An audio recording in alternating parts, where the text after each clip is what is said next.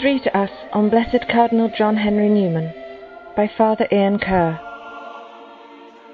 When the Catholic Church canonizes somebody, they're talking about heroic virtue, heroic sanctity, that the person was heroic. Not talking about somebody being faultless. I think sometimes people used to say, oh, well, Newman had this fault and that fault, so he couldn't be a saint. That's actually not relevant, because no one is perfect and all the saints have faults. What the church is looking for is, is a heroic quality, not looking for impeccability, looking for heroism. And Newman heroically followed the kindly light of truth through his life and suffered a great deal of it as he was led on gradually from the Bible Protestantism that he was brought up in in the Church of England and through that evangelical conversion of his and, and through that liberal phase when he was a fellow of Oriel when he came into contact with some of the leading minds in, in Oxford and also in the Church of England and then through his reading of the Greek fathers um, that kindly light of truth that led him into the Catholic Church, which at the time certainly was not a church which one would call terribly scriptural, a church terribly, certainly didn't read the fathers. Theology was in rather a very low ebb. So he entered a church which was in many ways very foreign to him, and he suffered as a result of that. But nevertheless, he continued to follow the kindly light of truth, certainly loyal to the church he joined, but also ready to be critical when necessary. And finally, after all those sufferings of his, he was finally vindicated when Pope Leo XIII raised him to the College of Cardinals. Newman is never going to be a popular saint like Mother Teresa of Calcutta. His heroism consisted mainly, frankly, in the books he wrote, in the fact that he was a great thinker who followed his conscience deeply, followers of somebody who was filled with faith. That's why when he's canonized, I'm sure he will be very soon, he would be declared a doctor of the church. A doctor of the church is not just somebody who's written a lot of theology books. A doctor of the church is somebody who is so filled with faith that the church puts that person before the faithful as a model, as a model teacher. That's what it means, teacher of the church. And that, that's a hard, heroic business. He's, in that sense, he's like St. Thomas Aquinas. St. Thomas Aquinas can never be a popular saint in the way, as I'd say, like Mother Teresa or St. Francis of Assisi. But there is a heroism involved in the integrity needed for that kind of intellectual work that, that Newman followed, the integrity of the faith that was necessary.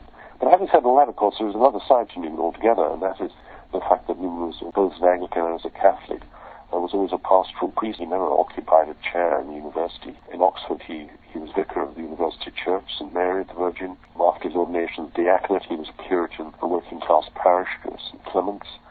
And then when he became a Catholic, of course, in the Birmingham Oratory, he continued in a pastoral setting. The Birmingham Oratory had a parish. They ran the parish of Edgbaston. So throughout his life, he worked, except I suppose when he became a cardinal. By then, of course, he was very old anyway. But he was always dealing with people. I mean, he was a pastor, essentially. And his books were written out of that pastoral concern. He didn't sit down and write academic tomes as a sort of academic would. And we can see, only from the letters that he wrote, that his parish was, was you might say, was the world. I mean, he, that again shows great heroism because he, he, had no secretary, there were no typewriters or computers. He found writing the hand very painful. He wrote, what's this book? We have about 20,000 letters surviving. The most insignificant and inconspicuous people. There was a wonderful letter when he's a cardinal, very old. He can barely make the letters, draw letters out to a seamstress in Grimsby who used to send him underclothes, she used to knit for or make for him. It's that kind of letter that shows you the saint in the man.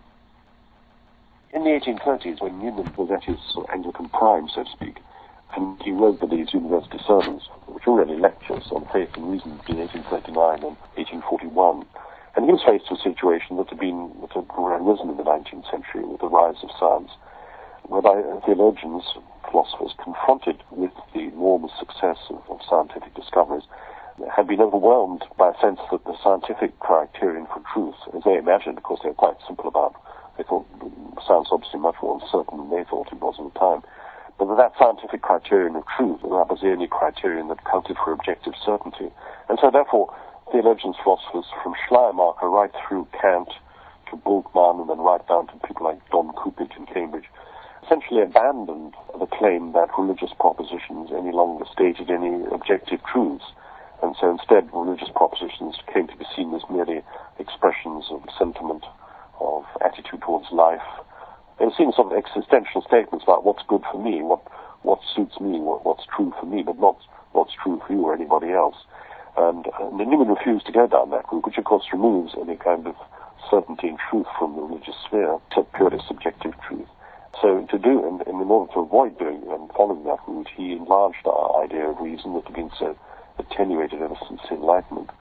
And those wonderful sermons that he preached us. Uh, there were lectures between 1839 and 1841 are precisely about this, showing that, in fact, religious propositions are no different from all the many the other propositions that we use in our daily life of an unscientific kind, but which we wouldn't dream of doubting such as, for instance, a husband who is convinced that his wife loves him, but the scientific criteria of truth certainly don't apply there. So Newman saw that there was nothing odd or peculiar about religious propositions. They were, there were so many things that we believe don't have any hesitation in believing in life. We would be irrational not to believe, are in fact not susceptible either to logical proof or to scientific proof. I used to be asked when I gave lectures why he hadn't been beatified and canonized, and I always used to say, well, because people aren't praying to him. Because the kind of people who are interested in Newman, let's say academics and scholars and intellectuals, I'm afraid aren't necessarily the people who are, who are going to be asked for his prayers. And indeed, I was saying that on a television program, EWTN, talking about that very point, that got this American Jack Sullivan start praying, who he knew practically nothing about Newman, as he's told me himself but he was very, very ill, and he was, you know, he was ready to try anything. And so he started praying to Newman, because of his prayers and faith we're now at this situation, the namely that Newman's been beatified. I think it's very appropriate and every way good that, that the person who's been healed is not somebody who's writing a thesis on Newman or a book on Newman, but, so to speak, an ordinary person who, who's a very, very, very good wonderful man, but he's certainly not called himself an intellectual or a scholar. I've never had any doubt myself that he is a saint.